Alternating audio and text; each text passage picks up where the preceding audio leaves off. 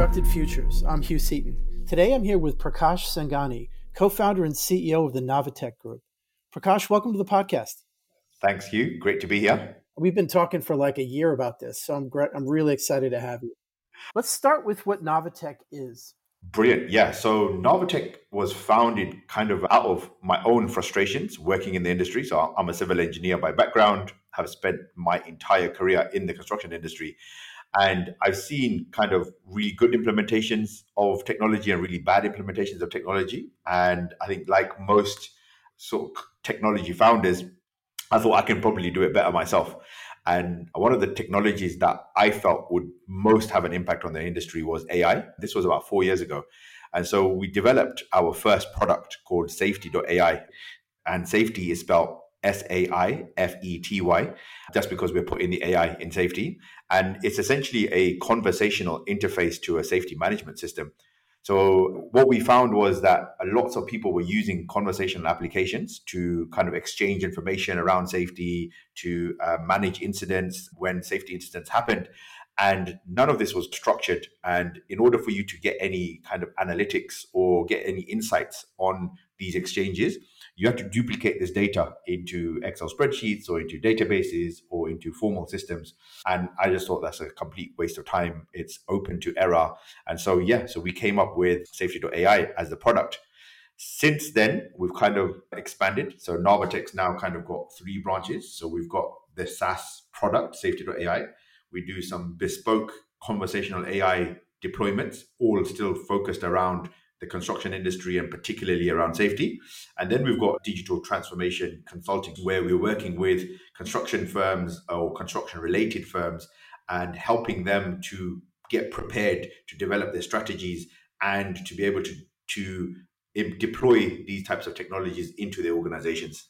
Wow, that's really great. So you're helping people to understand how to use a product like yours and you have one. Really, really interesting. That's the plan, Talk, yeah. Yeah, talk to me about how you define conversational AI. That's one of those words that gets used a lot, but people don't define it so well. Yeah, so for me, conversational AI is supposed to be as natural as possible. Um, it should feel like you're talking to uh, a friend or another human being at the very least. And the whole point of that is that through these uh, natural language interactions with a computer system, you should be able to capture data and be able to disseminate data back out to users. And I think for me that that has really grown. So if we take GPT as an as a perfect example, so GPT's been around, or the, the concept of GPTs has been around for many, many years in kind of academia and, and working in the background. But it only kind of came into the public consciousness when OpenAI put a chatbot interface in front of it, essentially a conversational AI interface in front in front of a GPT. And then we've all seen kind of it's, it's the fastest adopted technology platform ever.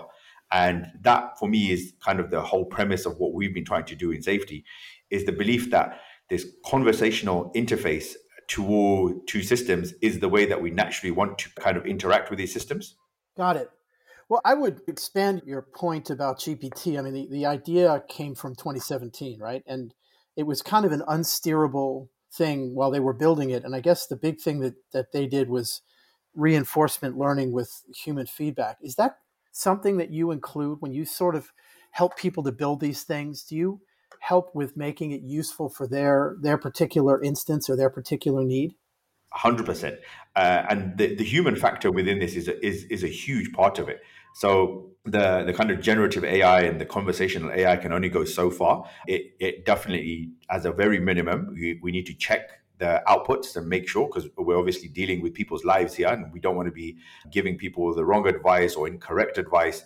But also i think making sure that we're reinforcing the learning through human interactions and, and validating the outputs of it uh, is, is very very important.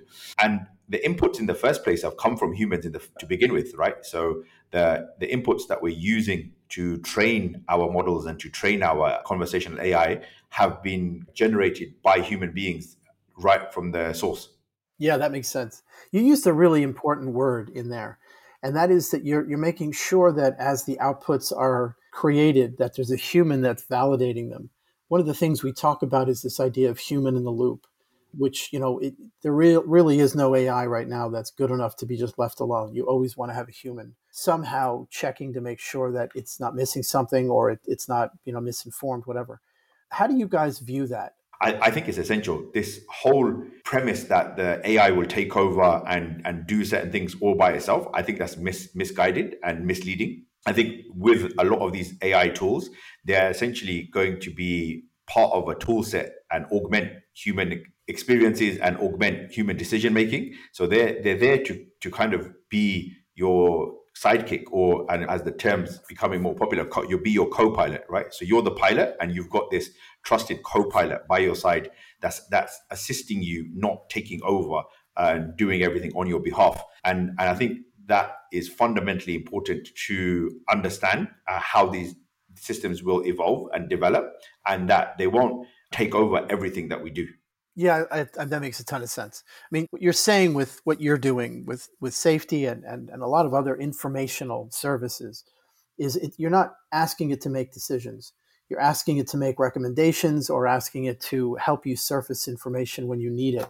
But ultimately, no one's asking your product or others really to be making decisions right now. Is that how Absolutely. you think about it? Absolutely, hundred percent, and I think you, you hit the nail on the head. And in, even going forward, I I would be very reluctant for our system to be the decision maker and certainly to be the sole decision maker. Right? I, I don't I don't think that we'll ever get to a point where we will allow all uh, any decisions to be made completely from AI, and we don't necessarily do this as humans either. Right? We very rarely rely on the opinions of one person or or one source, right? We tend as humans to try and validate our decision making through multiple sources and and the, the best decisions are usually the ones that are made when you've kind of corroborated it and collaborated it and and formed a consensus and i think that we shouldn't be treating ai any differently and i think your, your point about how we would treat another human is a really good analogy. I mean, I, I, don't love using human intelligence as a starting point for AI because I think it misleads us. But it is worth remembering what our expectations would be from anything else, right? If we hired a PhD who's super smart, we yep. still wouldn't say, "Great, let me know how it goes," because I'm going on vacation. You'd say, "Great, I'd love I'd love to hear your opinion, and I, I value what you say, but you know, I'm, I'm going to have the person running the business continue to run the business just with new a new tool set." So that makes a ton of sense. Exactly. So when you talk about Saifety, what what does it look like? Like, what's the product? What form does it take, and, and what are people adopting? So it looks just like any type of chat application. So if you think about, I don't know, WhatsApp or your Facebook chat or your Instagram chat, you know, it's it's a set of messages, and and, you've got an identification of who the where the message came from, whether it's you or it's come from a, a third party or, or our conversational AI.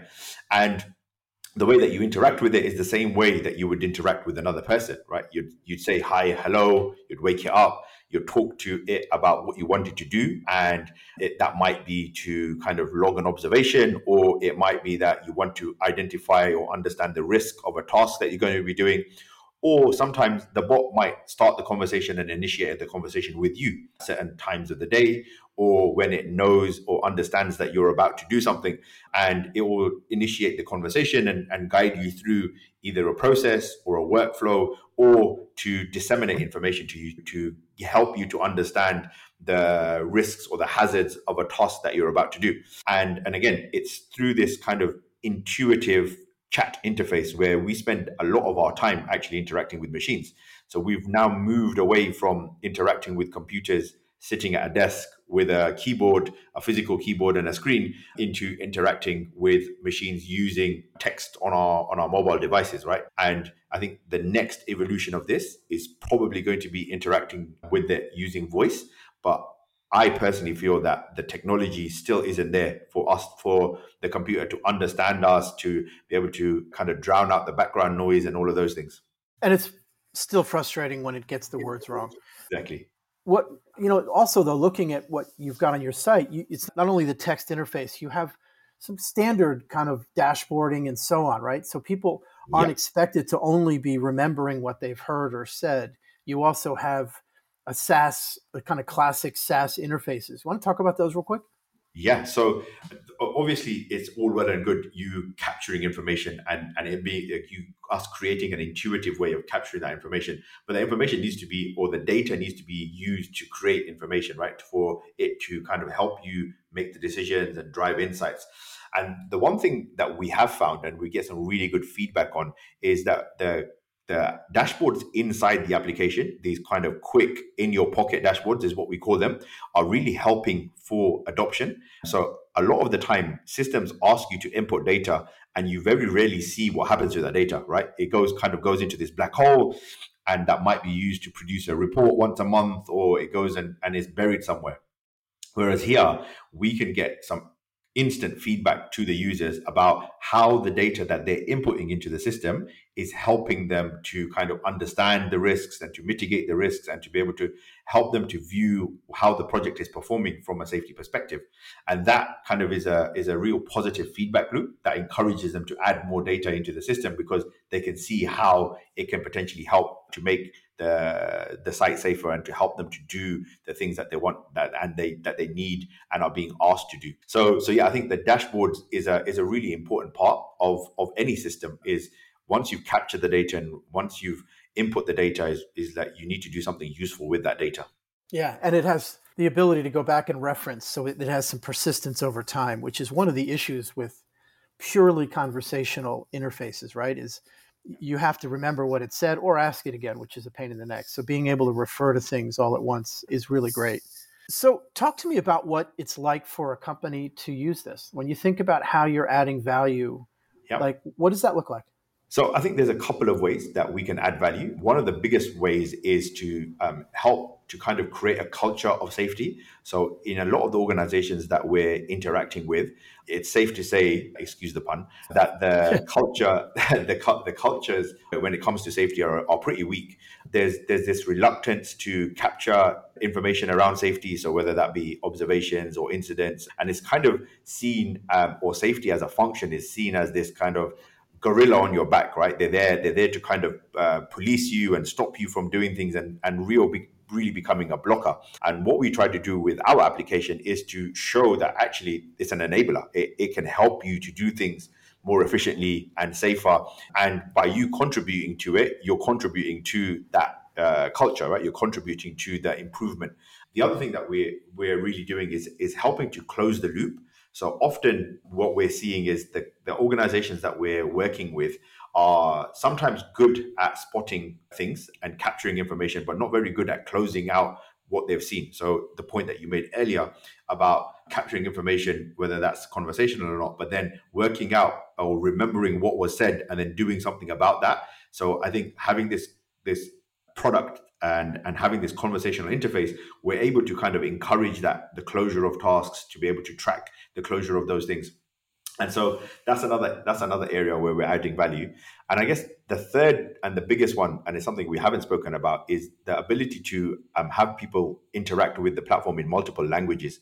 And i think that's immensely powerful when it comes to safety a lot of the systems are usually built in english. And as you know same in the us as well as in the middle east is that english is not everybody's first language.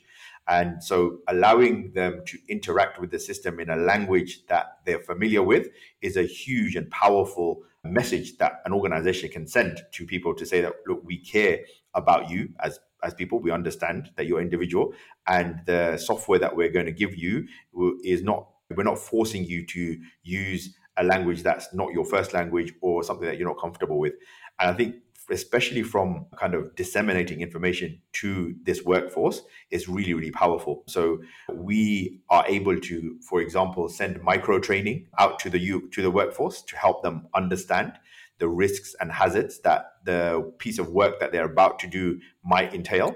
And we're able to do that in languages that are as close to or in languages that they're familiar with. Talk to me a little bit about micro training. I like that idea. So so micro training, yeah, it's it's it's it's something that that that we've kind of come across in, in the last year or so, where instead of you having people formally sitting down in front of a PowerPoint presentation or somebody giving you a lecture, you're able to kind of digest small doses of training material, whether that be through a video or a really short PDF, which is full of pictures rather than rather than blocks of text, right? So I think we're guilty, especially in safety within construction, is that we're uh, producing huge reams of documentation and we just list every single potential risk that could happen in a piece of work and then like kind of tick a box to say look we told you this might be a risk which is not very useful when it comes to helping you manage or mitigate risk. And so, what we can do with these uh, micro trainings is to be able to serve this content to people, which is appropriate to the task that they're doing, which is digestible because it's really, really um, small, and and you can kind of look at it within three to five minutes, and then you're able to remember it more readily and more effectively. Yeah, I really like that. I've, I've come across that in the US called microlearning, and it's been around for a little bit. And yep. your point about really any compliance training, whether it's in construction or elsewhere, yep. there's this issue where people do treat it like a box to tick, and often it's shown pretty conclusively to not be effective because it's like sit down for an hour and have all these bad things thrown at you and obviously you're going to remember it all and of course you don't exactly. people say well you know insurance company we did our training so That's the fact that you're tr- sending people things that are bite sized and just enough for someone to actually onboard and think about is uh, very validated by the learning science. My former company, we did a lot with e-learning, so I've, I've yeah. got a soft spot in my heart for that the, the, the other kind of uh, i guess the other dimension to that hugh is also you're serving them the content at the point where the risk might occur. So yeah. it's not that you're in you're set you're, you're usually training is occurred remote from where the risks might occur. And so the human brain has difficulty kind of comprehending that right? So if you're inside a, a classroom or inside a lecture theater or inside a meeting room and and kind of being served this training or you're doing training sat behind a desktop computer is very different from kind of um, absorbing this this information at the site where this piece of work is about to be conducted. Much more contextually relevant. You're right. There's a guy named Josh Bersin who had a lot to say about training generally, but specifically about learning in the flow of work. Really, really cool. So, what is it like for a company to adopt Saifety? What you, what's the normal process? So usually they they reach out to us and we do a demo. So either that, that's a demo virtually or or physically if we've got presence in that region, and then we understand kind of some of their pain points and the issues that they've got with their current systems. Because I think the other part of it is that we don't want to sell people things that they don't need, right? I'm a I'm a huge advocate of making use of the technologies and and the investments that you've already made instead of just simply jumping to the next one. I've been a digital practitioner within the industry my entire career. Uh, and there's nothing I hate more than people kind of deploying tech for tech's sake.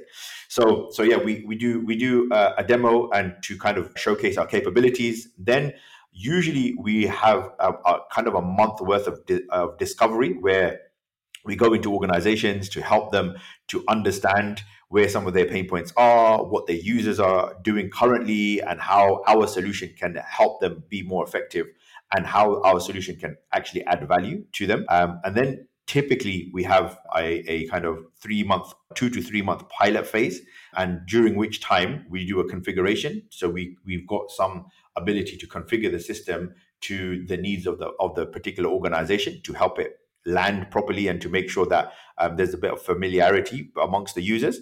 And then we go on to a full blown uh, implementation across multiple projects within an organization. Well, let's take a brief tour through the things that you that you offer. So I'm seeing a couple of things that you, you describe: observation reporting, monitoring and tracking, incident management. Do you want to just give a quick little feature tour of, of what people are using it for and what the, the key sure. features are?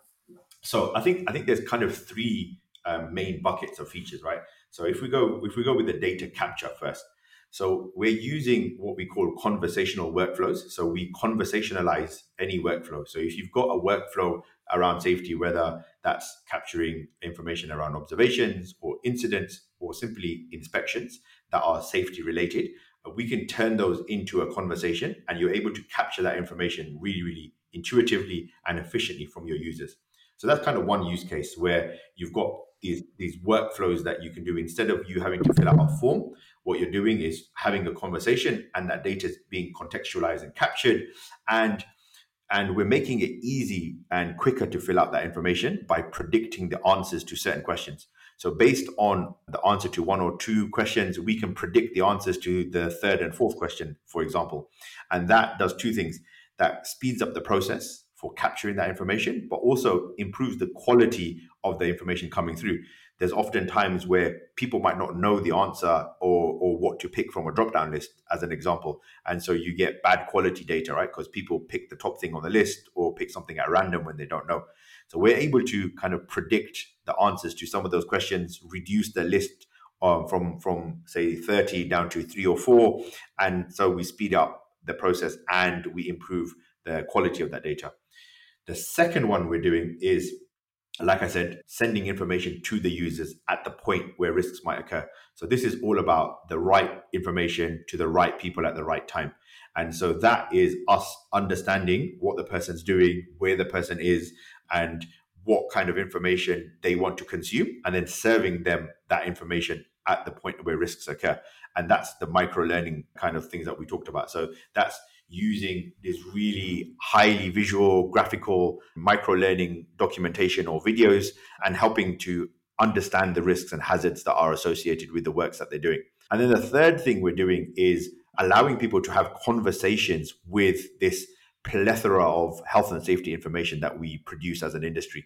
So whether that be things like OSHA standards or the HSE standards, or it's companies' own health and safety assurance standards or health and safety plans, and instead of asking people to kind of carry these war and peace documents with them or memorizing them, which nobody does, or referring to them when when things go wrong, we can allow people to have a conversation with them, right? So you you talk to the data and say, "Hey, I'm going to be working with ladders. What's the protocol for that according to OSHA?" Or, "Hey, I'm going to be um, digging a hole. What do I need to be aware of according to our management principles um, for the organization that you're working with?"